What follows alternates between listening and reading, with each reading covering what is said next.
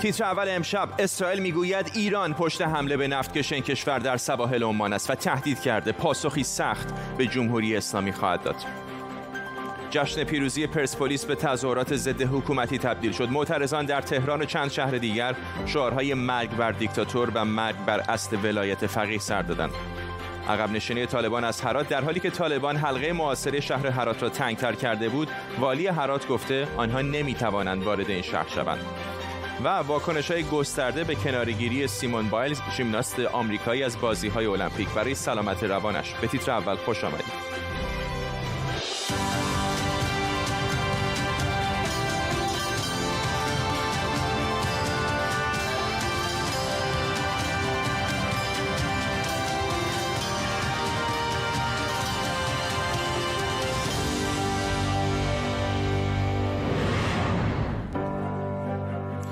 سلام و وقت بخیر. حمله به نفتکش اسرائیلی در نزدیکی عمان که باعث کشته شدن دو خدمه این کشتی هم شده با واکنش آمریکا و اسرائیل روبرو شده. اسرائیل میگه ایران این حمله را انجام داده و باید پاسخی قاطع به او داده بشه. آمریکا هم میگه حکومت ایران مزنون اصلیه دولت بریتانیا هم گفته در حال تحقیق درباره حمله به این نفتکشی که دو طبقه بریتانیایی و رومانیایی در جریانش کشته شدند در طول برنامه با تیمی از کارشناسان خبرنگاران این خبر و خبرهای دیگر رو دنبال می‌کنیم. پیش از همه بریم به خود اسرائیل همکارم بابک اساقی از تلاویو با ماست. با جزئیات بیشتر از این حادثه. بابک. بله آنچه که در ساعاتی پیش در سامانه بسیار معتبر واینه در اسرائیل انتشار یافت نقش حسن نصرالله رهبر سازمان حزب الله لبنان در این حمله هستش. این سامانه ادعا می‌کنه که این ماجراجویی که ایران وارد آن شده به درخواست مستقیم حسن نصرالله رهبر حزب الله لبنان انجام شده. حسن نصرالله یک موازنه ای را برای حزب الله لبنان تعیین کرده بود. که اگر یکی از اعضای حزب الله لبنان کشته بشه او به به سرعت واکنش نشون میده و پس از حمله ای که به اسرائیل نسبت داده شد در هفته گذشته در جنوب در سوریه و افرادی از حزب الله گفته شدند که در اونجا کشته شدن حزب الله نتونست که پاسخ بده به خاطر بحران بزرگی که در لبنان وجود داره و افکار عمومی که ممکن بود بر ضد حزب الله بلند بشه پس این درخواست را اصلا نصرالله از ایران انجام میده و ایران به همراهی دو پهپاد از نوع شاهد 136 که از یکی از کشتی های ایرانی در هومه عمان بلند میشن به سوی کشتی مرسر استریت حمله می‌کنه. این دو پهپاد به صورت انتحاری به قسمت خوابگاه افراد حمله می‌کنن منفجر میشن و کاپیتان این کشتی که یک رومانی و همچنین یکی از نگهبانان این کشتی که انگلیسی هست را می‌کشن. اسرائیل گفته شده که قوانین بازی را از این به بعد تغییر خواهد داد و به سرعت واکنش اسرائیل در راه خواهد بود. رئیس ستاد ارتش اسرائیل آویو کوخاوی دیشب با وزیر امنیت اسرائیل آقای بنی گانس دیدار کرد. پس از اون آقای لاپیت هم با دومینیک راب همتای خودش انگلیسی خودش دیدار کرد و گفتش که اسرائیل حتما واکنش نشون خواهد داد و آنچه که فرداد بسیار مهم است این استش که اسرائیل تلاش خواهد کرد که این مسئله را از مسئله نزاع بین اسرائیل و ایران خارج بکنه و اون را به یک مسئله جهانی تبدیل بکنه زیرا در آبهای بین المللی انجام شده کشتی کشتی ژاپنی بوده و فقط صاحب شرکتی که این کشتی را مدیریت می‌کرده اسرائیلی بوده. پس اسرائیل در تلاش هستش که بتونه از لحاظ دیپلماتیک هم کارهایی در این رابطه انجام بده. ممنونم از تو بابک اساقی خبرنگار ما در تل حمله به نفکش اسرائیلی با واکنش تند اسرائیل روبرو شده. وزیر خارجه اسرائیل میگه ایران مسئول این حمله است و باید پاسخ قاطع به او داده بشه و آمریکا هم گفته که حکومت ایران مزنون این حمله است که دو نفر در اون کشته شدن. بریتانیا هم تحقیقات در این باره رو شروع کرده. به نفکش مرسر استری طرفای ظهر پنجشنبه هفتم مرداد اینجا یعنی در نزدیکی آبهای ساحلی عمان حمله شد. در جریان این حمله دو خدمه بریتانیایی و رومانیایی کشته شدند. گفته شده احتمال در این حمله با پهپاد انجام شده باشه.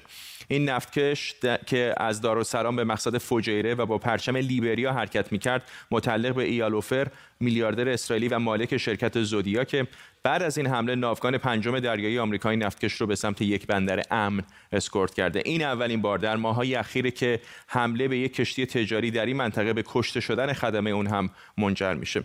رسانه های نزدیک به سپاه پاسداران و تلویزیون العالم ایران با انتشار خبر فوری گفتن نیروهای مقاومت سوریه این اقدام رو به تلافی حمله اسرائیل به فرودگاه ضعبه سوریه انجام دادن که گفته میشه به کشته شدن دو فرمانده لشکر فاطمیون و حزب الله لبنان منجر شده. اما مقامات اسرائیلی میگن حکومت ایران عامل حمله به این نفتکش بوده. دوازدهم تیر ماه هم یک کشتی باری دیگه مورد حمله قرار گرفت که قبلا تحت مالکیت همین شرکت زودیاک بود اما ماها قبل از اون به شرکت آمریکایی جی پی مورگان فروخته شده بود. همون وقت هم تلویزیون المیادین نزدیک به حکومت ایران خبر داد که یک نفتکش اسرائیلی هدف قرار گرفته ولی ساعتی بعد معلوم شد که مالکیت اون مدت پیش تغییر کرده. حملات علیه کشتی های باری و نفتکش ها در این منطقه و در ماهای اخیر افزایش یافته. این دومین حمله به یک کشتی اسرائیلی در شش ماه گذشته است. بهزاد احمدینیا خبرنگار حوزه نفت و انرژی از شهر نیکوزیا همراه ماست. آقای احمدینیا همطور که خبرنگار ما هم اشاره کرد حتی اگر ایران پشت این ماجرا بوده باشه موضوع خیلی فراتر از فقط درگیری ایران و اسرائیل هست. عواقب بین‌المللی می‌تونه داشته باشه برای حرکت نفتکش ها به خصوص که الان دو خدمه هم در اون کشته شدن. سلام عرض می‌کنم خدمت شما. دقیقا همینطور هستش رسانه های اروپایی به عنوان جنگ سایه ها از این اتفاقات یاد می‌کنن. به دلیل و اهمیت خیلی ویژه‌ای که داره این نفتکش این هستش که ما قبلا اون کشتی تجاری رو که شما اشاره کردی بهش که خودرو حمل میکردش مال اسرائیل بودش توی اون منطقه بهش حمله شد می‌شد یه جورایی در نظر گرفت که در قبال حمله ها و اتفاقات مشکوکیه که برای هفت نفتکش ایرانی در مسیر سوریه پیش اومده. یعنی اجرای تقابلی بودش بین اون کارهایی رو که تقریبا میشه گفت اسرائیل انجام داده بود علیه نفتکش های ایرانی که به سوریه می‌رفتن و ایران حالا یه تلافی کرده روی کشتی تجاری دیگه. اما این بار علنا و رسما یه جورایی داره اعلام میشه که به خاطر اتفاقی که در سوریه افتاده این اتفاق هم افتاده. هیچکس به عهده نگرفته مسئله رو. نفتکش هم خالی بوده و الا می‌تونسته خب یک فاجعه خیلی بزرگتری رو درست بکنه. منتها مسئله ای که هستش اینه که از اینجا به بعد دیگه ناوگان پنجم آمریکا رسما داره وارد میدان میشه و داره اسکورت می‌کنه این کشتی ها رو. ناوگان انگلیس توی منطقه اسکورتش رو شدیدتر می‌کنه و این یه جور شروعیه که شاید سپاه زودتر از اونها شروع کرده بوده. یعنی افتتاح خط دوله رو ایران یه جورایی واسه خودش اینطور در نظر گرفته که ما نفت رو میاریم بیرون تنگه هرمز میفروشیم و مشکلی نداریم. تنگه هرمز می‌تونیم درگیر شیم نذاریم نفتکش ها عبور کنن. در حالی که اون پایانه ای که تو جاس درست کردن به هیچ عنوان به درد صادرات نفت نمی‌خوره چون هنوز مخازن ذخیره سازی نداره. و این اتفاقی که افتاده حالا بخوان به تلافی از سوریه نشونش بدن این نشون میده که دست سپاه توی جنگی که بین نفتکش ها شروع شده بود خیلی سرد ادامه داشته چند سال گذشته ظاهرا بازتر شده و اتفاقات جدیتری رو میشه سراغ گرفت از این به بعد توی تبادلات نفتی منطقه. ممنونم از شما بهزاد احمدی نیا خبرنگار حوزه نفت و انرژی از نیکوزیا در قبرس با ما. فرزین ندیمی تحلیلگر امور دفاعی و امنیتی در مؤسسه واشنگتن هم از واشنگتن دی سی با ماست. آقای ندیمی این دیگه مثل دفعات قبل نیست نه؟ دو شهروند اروپایی کشته شده. این دفعه موضوع خیلی جدیتر به نظر میاد. بله موضوع خیلی جدی هستش. ولی من فکر می‌کنم این حمله دقیقا به تلافی حمله چهارم اردیبهشت یا 24 اپریل به نفتکش فراورده بر ویزدام در سواحل بانیاس سوریه انجام شده. در اون حمله طبق گزارش ها سه نفر جان خودشون از دست دادن از جمله دو نفر از خدمه کشتی. من فکر می‌کنم ایران خیلی دقیق تنظیم کرده این حمله رو که به تلافی حمله 24 اپریل باشه و از بدون سرنشین های انفجاری استفاده کرده که به طور دقیق هدایت شدن یکی از اونا. که از بالا به قسمت پل فرماندهی کشتی برخورد بکنیم من فکر می‌کنم خیلی بیرحمانه این حمله رو جوری طراحی کردن که حتما جون انسان از بین بره تا اون تلافی اون حمله رو تلافی کرده باشن. حمله 5 جولای هم که اشتباه به کشتی کانتینر برای تیندال انجام شد من فکر می‌کنم چون اشتباه بوده اونو ایرانیا خط زدن و این حمله رو به عنوان تلافی در نظر گرفته بودن. اتفاقا در حمله در برد پایگاه امام علی چابهار نیروی دریایی سپاه بوده حدود 500 کیلومتر. پس می‌تونسته از زمین پرتاب شده باشن این درون ها یا اینکه از روی کشتی یا قایق هم این احتمال کاملا وجود داره. من فکر می‌کنم با استفاده از دوربین هایی که روی این درون ها بودن کاملا هدایت کردن و می‌خواستن که طوری هدایت انجام بشه که حتما تلفات بباره آقای ندیمی الان یه جورایی یادآور جنگ نفتکشا است بین که در دوران جنگ ایران عراق صورت گرفته بود و خیلی مسئله فراتر از ایران و اسرائیل است. الان ببینیم شهروند رومانیایی کشته شده یه شهروند بریتانیایی کشته شده کشتی متعلق به یک کشور دیگه بوده با پرچم یک کشور دیگه داشته حمل و نقل رو انجام می‌داده. یعنی عواقبش می‌تونه بسیار جهانی باشه و کلا تجارت نفت و کالاها رو در دنیا به مخاطره بندازه. اینطور نیست؟ کاملا کاملا درسته. در جنگ نفکش ها نیروی هوایی ایران و همینطور نیروی دریایی سپاه و نیروی ایران در موارد بسیاری به عمد به سمت پل فرماندهی و قسمت اکومودیشن نفتکش ها شلیک می‌کردن تا تلفات انسانی به بار بیارن. و باید بگم که دخالت ایران و شرکت کردن ایران در جنگ نفتکش ها که عراق شروع کرده بود در خلیج فارس یکی از بزرگترین اشتباهات استراتژیک ایران بود چون توجه ها رو از جبهه زمینی معطوف کرد به دریا و ریسورس های ایران رو معطوف کرد به دریا و باعث شد که همونطور که صدام حسین می‌خواست جنگ بین بشه نیروی دریایی آمریکا حضورش گسترش بده و همون باعث شد که ایران در جنگ شکست بخوره. من فکر می‌کنم این این یکی هم یکی از اشتباهات دیگر ایران هستش که می‌تونه باعث بشه که این مناقشه ایران با اسرائیل به یک مناقشه بین‌المللی تبدیل بشه و کشورهای غربی هم پشت اسرائیل قرار بگیرن و ایران هرچی بیشتر تحت فشار قرار فرزین ندیمی تحلیلگر امور دفاعی امنیتی در مؤسسه واشنگتن از واشنگتن دی سی. ممنونم.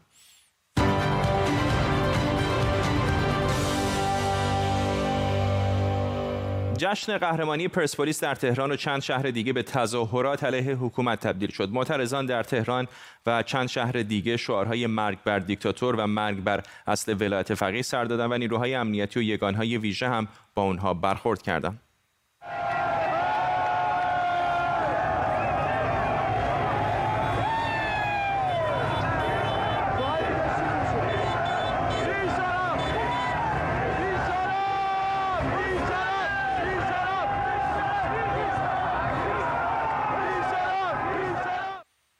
محتاب قلیزاده روزنامه‌نگار از تهران با ماست. خانم قلیزاده چه اتفاقی داره زیر پوست شهر میفته که جشن پیروزی یه تیمی مثل پرسپولیس تبدیل میشه به تظاهراتی علیه حکومت؟ واقعیت اینه که اگر ما بخوایم رخداد دیشب رو بررسی کنیم می‌تونیم از دو منظر بهش نگاه بکنیم. اول برخورد نیروهای انتظامی و پلیس برای پراکنده کردن و سرکوب مردم هست. و نکته دوم که به گمان من بسیار مهم هست اینه که مردم میان در یک ایونت ورزشی در یک رویداد ورزشی شعارهای سیاسی سر میدن و اتفاقا این دقیقا همون نقطه که ما دیگه نمی‌تونیم بگیم که سیاست از ورزش فرهنگ هنر و بقیه چیزها جدا هست. الان همه اینها به هم آمیخته هستن. اما در مورد نکته اول اگر بخوام اشاره بکنم باید بگم که این یک اتفاق جدید در تاریخ ایران نیست. نیروی انتظامی و پلیس و نیروی ضد شورش همواره به هر نوع اجتماعی در ایران حساسیت داشته. حتی می‌بینیم که بعد از دربی ها مسابقات ورزشی یا اجتماعات در دانشگاه ها یا حتی مردمی که توی صف ایستادن برای خرید کالا پلیس میاد و حساسیت نشون میده به اجتماع مردم. در واقع نکته که باید بهش اشاره کرد اینه که پلیس الان می‌دونه که در شرایط فعلی جامعه ایران آلارم های حساسیت مردم روشن هست و در نقطه اوج قرار داره. بنابراین سریعتر و بیشتر با مردم برخورد می‌کنه. درباره این نکته دوم که به گمان من نکته بسیار مهمی هست اینه که مردم پس از یک مسابقه ورزشی پس از برد یک تیم فوتبال میان بیرون و شعار سیاسی سر میدن. این یک نقطه عطفی است در تاریخ ورزش و سیاست ایران و ما نمی‌تونیم این رو نادیده بگیریم. چه اینکه حتی در سالهای 88 که مردم از طریق فیسبوک و غیره هماهنگ می‌کردن که شعارهای سر داده بشه یا تجمعی شکل بگیره در حوزه فوتبال نمی‌دیدیم که این اتفاق بیفته. این اولین بار هست که مردم میان و شعار سیاسی میدن. واقعیت اینه که ما باید بدونیم که امروز جامعه ایران در بحران نادیده گرفته شدن کرامت انسانی و شعن انسان قرار داره. مردم از این داستان عصبانی هستن از اینکه فشارهای اقتصادی و اجتماعی رو تحمل می‌کنن اما صدای اونها شنیده نمیشه. در نتیجه به گمان من هر موضوعی می‌تونه شبیه یک آتشفشان باعث فوران مردم بشه. ممنونم از شما. محتاب قلیزاده روزنامه نگار از تهران با ما.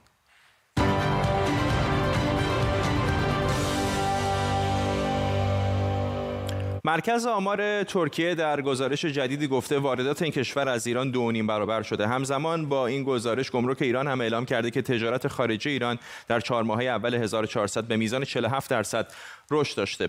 بر اساس گزارش مرکز آمار ترکیه این کشور در نیمه اول سال 2021 حدود یک میلیارد و 200 میلیون دلار واردات از ایران داشته که نسبت به دوره مشابه سال قبلش بیش از دو نیم برابر شده یا 153 درصد افزایش داشته. این گزارش میگه که صادرات ترکیه به ایران هم در نیمه نخست سال جاری میلادی نسبت به مدت مشابه پارسال رشدی 50 درصدی داشته.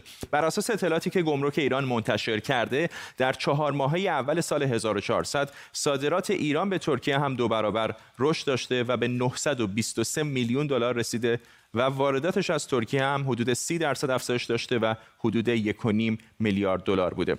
در همین حال آمارهای گمرک ایران نشون میده که ارزش تجارت خارجی این کشور در چهار ماه نخست امسال افزایشی 47 درصدی داشته. به این ترتیب که صادرات 65 درصد و واردات 32 درصد افزایش داشته. به گفته رئیس گمرک مقصدهای اصلی کالاهای صادراتی ایران اینها بودند. چین با 4 میلیارد و 300 میلیون دلار عراق با 2 میلیارد و 800 میلیون دلار امارات متحده عربی 1 میلیارد و 600 میلیون دلار ترکیه 923 میلیون دلار و افغانستان 728 میلیون دلار. معاون وزیر اقتصاد همین کشورها رو به عنوان بزرگترین صادرکننده های کالا به ایران در چهار ماهه نخست امسال معرفی کرده. امارات متحده عربی با 4 میلیارد و 700 میلیون دلار چین 3 میلیارد و 100 میلیون دلار، ترکیه 1 میلیارد و 500 میلیون دلار، آلمان 563 میلیون دلار و سوئیس هم 539 میلیون دلار. احمد علوی اقتصاددان از استکهلم با مساق علوی دلیل این افزایش تجارت با ترکیه رو چه می‌بینید؟ خب اگر به شکل تاریخی نگاه بکنیم سال گذشته تجارت ایران و ترکیه نسبت به سال قبل پیش از اون نزدیک 50 درصد کاهش پیدا کرده بود. بنابراین الان این افزایش که افزایش نیم سال اول یعنی شش ماه اول هست تقریبا میشه گفت که جبران کاهش سال گذشته بوده و به اصطلاح تحولاتش شگفتی آوری رو نشون نمیده. به ویژه بیاد بیاریم که این آمار آمار سالانه نیست. بنابراین اینکه در پای در نیمه دوم سال چه اتفاقایی خواهد افتاد اون تعیین کننده است. چرا که ما آمار سالانه می‌تونه یک تصویر بهتری رو بده. تا به یک نگاه تاریخی بیاندازیم. در سالی که سال 2012 ایران و ترکیه دارای بزرگترین حجم بازرگانی خارجی بودند نزدیک 21 میلیارد دلار در سال. خب این دارای نوسانی بود. پس از اون نوسان های بسیار شگفت آوری بالا و پایین بسیار رفت این بازرگانی. حالا یا به دلیل تحریم ها یا به دلیل برخی مناقشات یا حتی بحث سال گذشته که گاز صدور گاز به ترکیه تا مدتی قطع بود و همچنین مسائلی مثل گسترش اپیدمی کرونا یا فرزن تحریم های بین که اعمال شده بود. بنابراین این بازرگانی بسیار نوزان پذیره و بیاد بیاریم که ترکیه یکی از شرکای بزرگ تجاری ایران جز پنج شریک تجاری ایرانه و الان این چیزی که ما با اسمش رو می‌گذاریم افزایش چیزی میشه اسمش رو گذاشت به عنوان بازگشت به دو سال گذشته و نه یک شگفت شگفتی. ممنونم از شما. احمد علوی اقتصاددان از استکهلم سوئد با ما. خبری فوری داریم. گروهی از معترضان در تهران با تجمع مقابل تئاتر شهر شعارهایی از جمله خوزستان آب ندارد آبان فرزند ندارد سر دادند. تصاویری هم از این اعتراضات در شبکه اجتماعی منتشر شده که کمی دیرتر بهتون نشون میدم. همطور که گفتم تظاهراتی در تئاتر شهر در تهران در جریان هست و تجمع اعتراضی مقابل تئاتر شهر تهران شکل گرفته در حمایت از تظاهرات اخیر خوزستان. شعارهای مختلفی دارند در این تظاهرات به صدا در میارن. از جمله خوزستان تشنگان قیام تشنگان قیام تا سرنگونی و تعداد شعار دیگه تصاویری هم در شبکه اجتماعی منتشر شده که در ادامه برنامه حتما براتون سعی می‌کنیم که پخش بکنیم.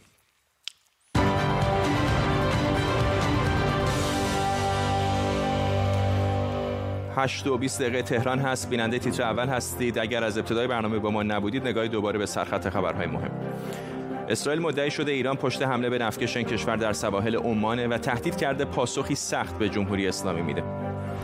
در تهران جشن پیروزی پرسپولیس به تظاهرات ضد حکومتی تبدیل شده. معترضان در پایتخت و چند شهر دیگه شعارهای مرگ بر دیکتاتور و مرگ بر اصل ولایت فقیه سر دادن و همونطور که گفتم دقایق پیش در تئاتر شهر تهران هم تظاهراتی شکل گرفت در حالی که طالبان حلقه معاصره شهر هرات رو تنگتر کرده بود والی هرات گفته اونها نمی‌تونن وارد شهر بشن. دیروز طالبان محاصره شهر هرات رو تنگتر کرده بود و تا نزدیکی شهر هم رسید.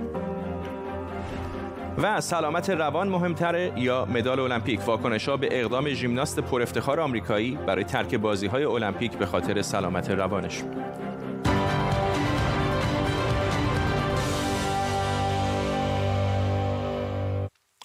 خب نگاهی بکنیم به تازه ترین خبرها مرتبط با کرونا و واکسیناسیون. گفته شده وضعیت کرونا در بسیاری از مناطق ایران بحرانیه. 285 شهر در وضعیت قرمزن و بنابر آمار وزارت بهداشت ایران طی 24 ساعت گذشته 286 بیمار جانشون را از دست دادند و چیزی حدود 20 هزار بیمار جدید هم شناسایی شدن همزمان رؤسای دانشکده های علوم پزشکی ایران در نامه‌ای به حسن روحانی درباره اشباع ظرفیت جسمی و روانی کادر درمانی هشدار دادند. امروز حسن روحانی هم در آخرین جلسه ستاد ملی کرونا از تصمیمات دولت دوازدهم در زمینه کرونا دفاع کرد. با ادامه بحران کرونا در شهرهای مختلف ایران سازمان نظام پزشکی مشهد هم درباره وقوع فاجعه‌ای وحشتناک در این شهر هشدار داده. این سازمان با انتشار اطلاعیه‌ای از کمبود شدید تخت‌های بیمارستانی و امکانات درمانی در این شهر خبر داده و همینطور نسبت به اوضاع غیرقابل توصیف کادر درمان و ابتلای اونها به کرونا با وجود تزریق دو دوز واکسن هشدار داده. اما اون طرف در اسرائیل که تا همین الان هم یکی از موفق ترین کشورهای جهان در واکسیناسیون سراسری علیه کرونا است قراره که به شهروندان بالای 60 سال سومین دوز واکسن رو تزریق کنند. به این ترتیب اسرائیل اولین کشوریه که واکسیناسیون دوز سوم کرونا رو شروع می‌کنه. نفتالی بنت نخست وزیر اسرائیل هم گفته علت این تصمیم افزایش آمار ابتلا به نوع دلتای ویروس کرونا است. ماهان قفاری محقق همگیری شناسی و تکامل ویروس در دانشگاه آکسفورد از همین شهر با ماست. آقای قفاری اول یاد دارم امارات متحده عربی بود که واکسن چینی رو می‌زد شروع کردن به دوز سوم رو تزریق کردن. الان ما می‌بینیم حتی اسرائیل هم که از فایزر استفاده کرده رفته سراغ دوز سوم. به نظر میاد که مثل باتری هی بعد خودمون رو ریشارژ کنیم با این واکسن ها بله به نظر میاد این واقعا اولین جرقه این هستش که کشورها دارن به سمت این میرن که کرونا رو مثل یک بیماری بومی باش رفتار کنن. همونطور که ما سالانه آنفولانزا رو واکسن فصلی براش می‌زنیم و در واقع هر فصل هر سال رو مجبوریم واکسن ها رو بروز بکنیم. به نظر میاد کرونا هم برای کشورهایی که الان واکسیناسیون خوبی داشتن داره به همون سمت میره. همونطور که گفتید به درستی اسرائیل پیشتاز بود. در زمینه واکسیناسیون 57 درصد از جمعیت 9.3 میلیونیش رو در واقع دو دوز واکسن کامل زده. و جمعیت بالای 40 سالش 80 درصد کاملا واکسینه شدن. و شاید به همین جهت دنیا خیلی نگاهش به اسرائیل بود چون اگر خیلی زود هم واکسیناسیونش رو انجام داد اگر تغییراتی در سیاست واکسن ما شاهد می بودیم اول بعد از اسرائیل پیش می اومد. و به نظر میاد همونطور که قبلا هم فکر می‌کنم با هم صحبت کردیم راجع به اینکه شواهدی داریم مبنی بر اینکه دلتا می‌تونه کارایی واکسن ها برای جلوگیری از عفونت رو حداقل عفونت متوسط رو بیشتر بکنه. این زمزمه بود که اسرائیل در واقع گزارشی از ضعف کارایی برخی واکسن ها داده بود مشخصا فایزر و الان این سیاست رو عملا اتخاذ کرده. خب ما طبعا انتظار داریم شاید برای بریتانیا آمریکا کشورهای دیگه اروپایی این این سیاست فعلا اتخاذ نشه. اما چیزی که باید از این نتیجه بگیریم اینه که دلتا اصلی ترین خطر جدی ماست. گزارش CDC همین دیروز اومد که نشون می‌داد در واقع به صورت تکان دهنده ای آمار ابتلا با گونه دلتا می‌تونه دو برابر از گونه اصلی بیشتر باشه مثل در واقع آبل مرغان سرعت پذیری بالا داره از یعنی می‌تونه فرار بکنه و به حال پیامدهای خیلی جدی داره و کشورها انتظار داریم در آینده شاید به همین سمت برن و تدابیر جدیتری برای مقابله با دلتا بگیرن. و آقای غفاری زوایای مختلفی هم داره. همین الان ما تصاویر زنده داریم از پاریس. تظاهرات قابل توجهی هست. در مرکز این شهر گاز اشکاور پلیس داره به سمت تظاهر کننده ها پرتاب می‌کنه. به خاطر همین اعتراضا به نحوه واکسیناسیون سراسری و اجباری که فرانسه گذاشته. یعنی به نظر میاد که این بحران همچنان با ما هست. از ایران که کمبود واکسن داره تا در فرانسه که دولت مجبوره که از مردم به زور بخواد که واکسن بزنن. دقیقا همینطوره. بیشتر شاید الان فرانسه نگرانی ها در اروپا برای واکسیناسیون یک امر است که بیشتر بحث آزادی های فردی در میون هست و اینکه چطور دولت بخواد نزدیک بشه به مسئله واکسیناسیون و چطور یک سیاستی رو اتخاذ بکنه که منجر نشه به نارضایتی گسترده عمومی ولی همونطور که گفتید داستان ایران داستان کاملا متفاوتیه. به نظر نمیاد ما به زودی در ایران متاسفانه به اون عدد رقمایی که شاید در اسرائیل می‌بینیم از تعداد واکسیناسیون نزدیک بشیم و اون خودش جای نگرانی با بروز گونه دلتا و کشندگی بالا. ممنونم از شما ماهر رفاری محقق همگیر شناسی و تکامل ویروس در دانشگاه آکسفورد. از شهر آکسفورد دو ما تصاویری هم که می‌بینید مربوط به تظاهرات علیه تدابیر مربوط به واکسیناسیون در فرانسه است که تعدادی از تظاهر کنندگان در نزدیکی میدان باستیل در پاریس جمع شدن و همطور که تصاویر هم گویا هست پلیس هم به سوی تعدادی از این تظاهر کننده ها گاز اشکاور پرتاب کرده. این اولین بار هم نیستش که پاریس شاهد همچنین تظاهرات کم و بیش خشونتباری هست. در چند روز گذشته و هفته گذشته بارها. معترضان فرانسوی با نیروهای امنیتی به خاطر شرایطی که دولت این کشور برای مقابله با کرونا وضع کرده درگیر شدند.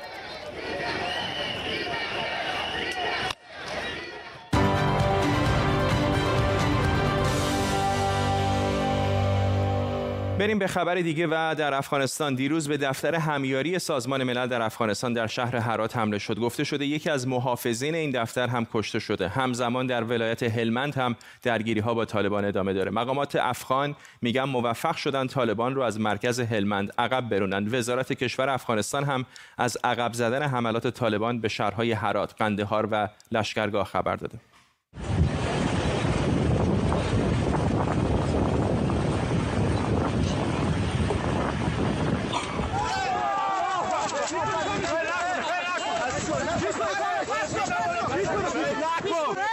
دیروز رئیس جمهور همراه ما صحبت کرد و جدا و هدایت داد که تا فردا دیشب باید نیروها می‌رسید متاسفانه وزارت دفاع غفلت تا همکارم تاجدین سروش اینجا در استودیو با ماست. تاجدین گزارش مختلفی میاد از شهرهای مختلف. افغانستان یه جاهای پیشروی می‌کنن. طالبان یه جاهای نیروهای دولتی موفق میشن. اونها رو عقب بزنن. از تازه ترین ها به ما بگو.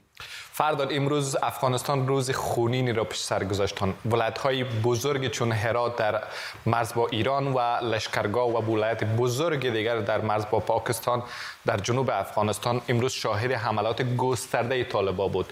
حالا ما می‌دونیم که گزارش هایی که داشته می بود که از 440 شهرستان افغانستان نصفی از اینا در کنترل طالب است و حالا طالبا خودشان رساندن آستا آستا در دروازه های شهرهای بزرگ که 34 استان افغانستان است در چندین استان حالا اینا در دروازه های شهر رسیدن. امروز در هرات حملات گسترده ای را اینا را اندازی کردن.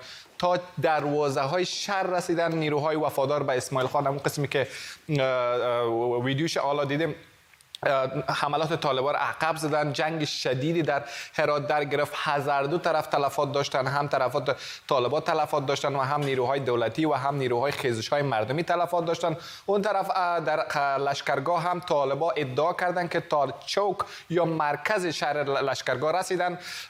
شفاخانه ایمرجنسی یا بیمارستان ایمرجنسی لشکرگاه اعلام کرد که جایی برای پذیرش زخمی ها ندارد. تمام بیمارستان پر شده از زخمی ها و اون طرف هم می‌بینیم که دولت افغانستان اعلام کرد که نیروی تازه نفذ کماندو به لشکرگاه فرستاده و نیروهای طالبان را عقب زده جنگ در اونجا هم هنوز جریان داره ولی طالبا گفته میشه که جنگ حتی خانه به خانه رسیده سرحدش به خانه به خانه رسیده در جاهای مختلف جریان داره.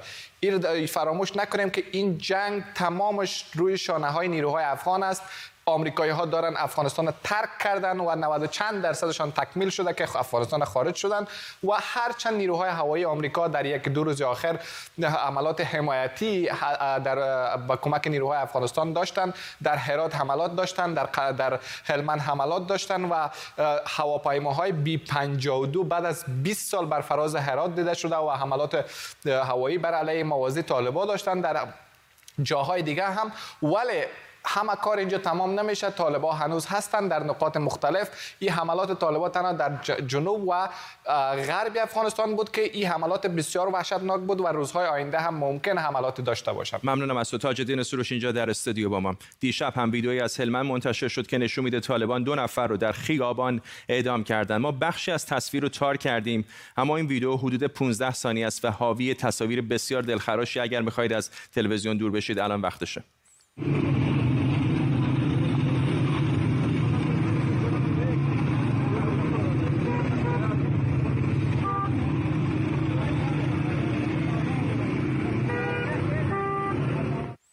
عبدالستار حسینی نماینده پارلمان افغانستان از هرات با ماساق حسینی این تصاویر رو که آدم می‌بینه واقعا کلام قاصره که چه چیزی باید گفت و تعجب شاید بسیار این هستش که با چنین گروهی دولت افغانستان و ایالات متحده مذاکره می‌کنه. به نام خداوند بخشنده و مهربان عرض ادب خدمت شما و درود خاص به نیروهای قهرمان وطن ما. طالب ها ما سالها سالیان سال گفته بودیم که به میار انسانیت بشریت اسلامیت استوار نیست. هانچی که دل زونا بخواه به خاطر که از کشورهای غیر امسایه علل خصوص ایران و پاکستان دستور می‌گیره. به غیر از که شما می‌بینین این برادرای ما رو که شدن اینا جرم از هیچ مشخص نیست. در صورتی که ما قانون داریم قانون نافذه داریم قانون شرحی داریم اینا مطابق هیچ نوع قانون پایبند نیست. شما دیده باشیم او نظر محمد خاشرم شما دیدین که او بالا به خندان او رو با سلی می‌زنه و او رو می‌برد جلوی اجیران و پنجابی های پاکستان. تیرباران می‌کنه. بناهن ما با طالب ها از روز اول هم گفته بودیم که خلیلزاد وطن به بحران برد. آمریکایی ها موافقتنامه اخیر دونا با طالب ها صورت گرفت. بر دفتر در قطر باز کرد. طالب هایی که شما دیدین در دفتر همیاری سازمان ملل متحد در هرات عملور شدند و یکی از محافظین دوره کشتند. در تاسیسات دونا با راکت انداخت کردند. بناهن طالب ها ما نمی‌تونیم اینا رو طالب بگوییم طالب کسی رو ما می‌تونیم بگوییم که مسائل دینی و فقهی و شرعی رو بخونه. اینا کسایی از اجیران ایران و پاکستان است به خاطر بربادی و خرابی افغانستان کمر بستن. شما می‌بینید که تاسیسات آمر به هم می‌زنن خواهرای ما رو شهید می‌کنن. تا قبل از می‌گفت ما با آمریکایا در افغانستان از افغانستان اشغال شده و وقتی که آمریکا بره ما هیچ جنگیال نداریم و درگیری نداریم. ما پای میز مذاکره حاضر هستیم و می‌بینیم که فعلا رارو دکاندار معلم استاد شما در مالستان دیدید که استادای ما را کشت در اناردره دیدید که تاسیسات عامه ما را انفجار داد در مالستان دیدید که مکتب انفجار داد. بناهن طالب ها کسانی هست که شستشوی مغزی از کشورهای علل خصوص ایران و پاکستان در حوزه غرب. ما قبلا شش ماه پیش گزارش داشتم در رابطه به هرات. تمام هرات موشگافی کردم. بعد از این شبکه شما مصاحبه کردم. گفتم که 22 گروه از ایران است که او می‌خواه هرات به هم بزنه ولسوالی را سکوت بدن. سران ما بزرگا متنفذین و علمای ما را ترور کنن. شما ببینید که یکی پای یکی دیگه با واقعیت پیوست. و امروز هم شما می‌بینید که به دروازه شهر اینا رو تمام سرهنگای پاک ایرانی هست. سرهنگای ایرانی است که منظم از دو شو سه شو قبل فیلم برداری می‌کنه و میای سر دو موقعیت حمله می‌کنه و تاسیسات عامی ما را و برادران قهرمان ما را به شهادت میرسانه مردم ما نارام می‌کنه مردم ما کلگی مهاجر شدن در قندار ببینید در بغلان ببینید در سر تا سر افغانستان. اینا کسایی است که عملا پاکستانیا و سپاه ایران جنگ جنگ طالب نیست. جنگ جنگ کشورهای بیگانه هست در قبال افغانستان. ممنونم از شما عبدالستار حسینی نماینده پارلمان افغانستان از هرات با ما. برگردیم به خبر فوری که کمی پیشتر بهتون گفتم. گروهی از معترضان در تهران با تجمع مقابل تئاتر شهر شعارهایی از جمله خوزستان آب ندارد آبان فرزند ندارد و همچنین از تهران تا خوزستان اتحاد اتحاد سر دادن. در یکی از ویدیوهایی که به دست ایران اینترنشنال رسیده صدای شلیک هم شنیده میشه. نمی‌تونیم تایید بکنیم که آیا این صدای شلیک مربوط به همین تظاهرات هست و درست هست یا نه ولی این صدای شلیک در این ویدیو دیده میشه. اجازه بدید بخشی از این تظاهرات و شعارها رو بشنوید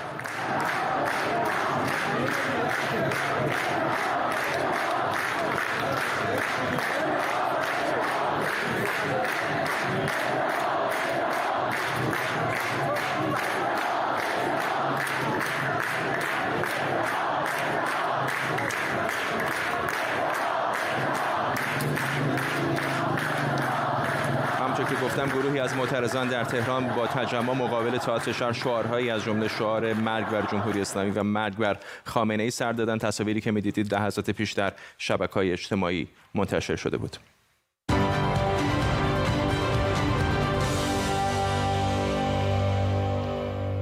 سیمون بایلز ژیمناست شناخته شده آمریکایی از ادامه مسابقات المپیک توکیو انصراف داده. سیمون بایلز در مورد این تصمیمش که دنیا رو بهت زده کرده، گفته که نیاز داره که به سلامت روانش اولویت بده. تصمیم بایلز برای کناره‌گیری از المپیک توکیو با واکنش‌های زیادی روبرو شده. بسیاری از قهرمانان ورزشی، بازیگران و افراد سرشناس و حتی سیاستمداران از او حمایت کردند، هرچند عده دیگه هم از او انتقاد کردند. سیمون بایلز در المپیک ریو و زمانی که فقط 19 سالش بود، چهار مدال طلا به دست آورد و تا الان چهار تکنیک رو به نام خودش در ژیمناستیک ثبت کرده. سالار غلامی کاپیتان پیشین تیم ملی بوکس ایران از تورنتو با ماست. آقای غلامی می‌دونم که فشار بر ورزشکاران به خصوص در مسابقاتی مثل المپیک خیلی زیاد هست. وقتی یکی پاش میشکنه، دستش میشکنه، مردم راحتتر درک می‌کنن که در یک مسابقه شرکت نکنه.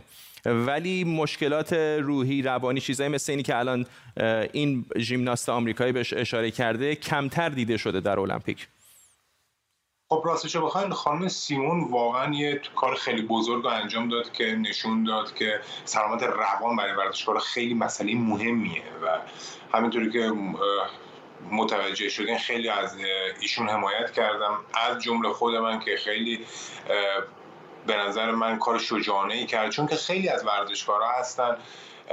که متاسفانه دیده نمیشن از دوستان من از نزدیکان من از خیلی ورزشکارا من می‌بینم که به خاطر مشکلات روانی که دارن که هیچ وقت بهش پرداخته نمیشه مشکلات روانی که دارن بعدها بعد از ورزششون به مشکلات خیلی خیلی بزرگی بهشون برخورد می‌کنن. اما خب دیگه اون موقع رسانه ای نیست اون موقع دیگه کسی نیست که بخواد به اینا بپردازه. خب خانم سیمون چون که چهار تا مدال المپیک داره 12 تا مدال جهانی داره. و الان هم دقیقا در مهد توجه چون که تو توکیو و داره مسابقات المپیک رو انجام میده. بهترین زمان بود که بخواد یه جنبش را بندازه که به همه دنیا ثابت کنه که ورزشکارا علاوه بر این که بعضی وقتا ممکنه که عضلات و ماسلاشون ضربه بخوره. امکان داره سلامت روحیشون هم ضربه بخوره که به مراتب پیچیده تر و مهمتر ممنونم از شما. سالار غلامی کاپیتان پیشین تیم ملی بوکس ایران از تورنتو کانادا با ما. روبروی تئاتر شهر. برای فوری که پیشتر بهتون اعلام کرده بودم گروهی از معترضان در تهران با تجمع مقابل تئاتر شهر شعارهایی از جمله خوزستان آب ندارد آبان فرزند ندارد و همچنین از تهران تا خوزستان اتحاد اتحاد سر دادن در یکی از ویدیوهایی که به دست ایران اینترنشنال رسیده شعارهای دیگری از جمله مرگ بر جمهوری اسلامی و مرگ بر خامنه ای هم معترضان سر دادن و در یکی از این ویدیوها برای لحظه صدای که گلوله هم شنیده میشه تصاویری که می‌بینید مربوط به تظاهرات مقابل تئاتر شهر هست در تهران در چند روز گذشته. در شهرهای مختلف ایران از جمله در تهران و کرج در همیاری با تظاهرات خوزستان ای از تظاهر ها به خیابان ها آمدن و شعارهای ضد حکومتی سر دادن. تصاویری که می‌بینید مربوط به ساعت پیش هست از مقابل تئاتر شهر تهران.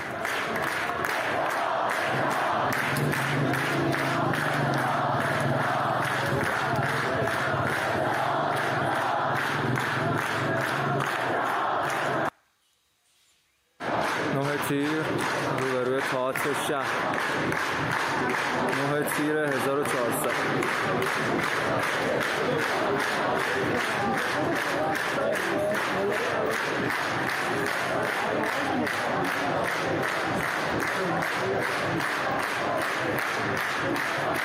از خوزستان تا تهران.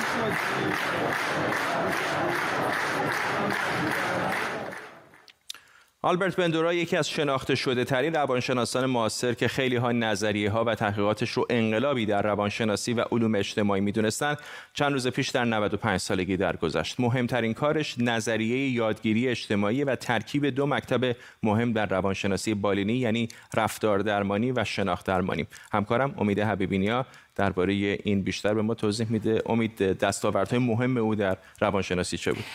خب فردا سالها پیش که من دانشجوی روانشناسی بالینی بودم اون موقع هم می‌گفتم بزرگترین روانشناس معاصر در قید حیات آلبرت بندوراست ولی خب بعد از اون در دهه 80 و 90 در واقع نظرسنجی کردن از روانشناسان مختلف و گفتن چهار روانشناس در تاریخ روانشناسی بودند که تاثیرگذار بودند در علم روانشناسی فروید، ژان پیاژه و اسکینر. و خود بندورا وقتی که این نظرسنجی رو کردن باش مصاحبه کردن به خنده گفت ولی از این سه نفر اخیر چیزی تازگی و منتشر نشده. در حالی که خودش صدها مقاله و کتاب داشت. مهمترین کارش همونجور که گفتی در واقع نظریه یادگیری اجتماعی است که اتفاقا پایان نامه منم در رابطه با همین موضوع بود. نظریه یادگیری اجتماعی میگه که ما نه فقط در واقع رفتارهای اجتماعی را یاد می‌گیریم از اطرافیان و الگوهامون بلکه این رفتارها درونی می‌کنیم. مثلا فرض کنید اگر شما ببینید که کسی ماسک نمی‌زنه یا دست و صورتش رو نمیشوره یا بهداشت روان... بهداشت اجتماعی رو رعایت نمی‌کنه و بعد مبتلا میشه به کووید در نتیجه یاد می‌گیرید که خب این رفتار رو باید انجام بدید. یعنی حتما نباید که این رفتار رو خودتون انجام بدید برخلاف رفتارگرایان که می‌گفتن مگه دست به این بزنید داغ خب پس دست نزن. بنابراین شما وقتی مشاهده هم می‌کنید یعنی یادگیری مشاهده می‌کنید از طریق تلویزیون از طریق سینما از طریق دیدن رفتار دیگران بنابراین می‌تونه روی شما تاثیر بذاره. یعنی در واقع یک رفتار رفتاری هست که درونی میشه و شما با ارزش های خودتون تطبیق میدین. خیلی میگین خیلی خوب. اگر من این کارو بکنم مورد تشویق قرار می‌گیرم یا سالم میمونم یا مریض نمیشم یا در واقع این رفتار رفتار اجتماعی خونده میشه و اگر این کارو بکنم این رفتار ضد اجتماعی مریض میشم یا مثلا میفتم زندان. بنابراین این رفتارها در واقع نقطه مهم کار بندورا این بود که بین دو مکتب مهم روانشناسی یعنی مکتب شناختی و مکتب رفتاری که هر دوتاشون خیلی در واقع انتظایی بودند یک پل ایجاد کرد و یک نوع رفتار درمانی شناختی ایجاد کرد که در واقع روانشناسان بالینی که الان همینجور که الان آخرین آماری که نشون میده 70 درصد روانشناسان بالینی آمریکا پیرو مکتب روانشناسی بالینی هستند. خودش یه آزمایش خیلی معروفی کرده که آزمایشش بر اساس این هستش که کودکان چگونه از الگوها یاد می‌گیرن. ما میدیم الگوها الان مثلا اینفلوئنسرای اینستاگرامی هستن یا بازیگران یا کسانی که در جامعه هستن. برای این خیلی می‌تونه روی ما تاثیر بذاره به عنوان اینکه بتونیم الگوهای خوبی را انتخاب بکنیم. ممنونم از تو امید حبیبی‌نیا. همکارم اینجا در استودیو ولی یکی از گروهایی که شاید خیلی از دیدن ماسک زدن و واکسن زدن دیگران اون رو دنبال نکردن همین تظاهر کنندگان در پاریس هستش که از ساعتی پیش با نیروهای امنیتی در این شهر درگیر شدن و به پروتکل هایی که دولت فرانسه برای واکسیناسیون در این کشور به پا کرده دارن اعتراض می‌کنن. تصاویر زنده رو می‌بینید از پاریس. خب به این ترتیب می‌رسیم به پایان تیتر اول امشب. تا برنامه بعدی بدرود.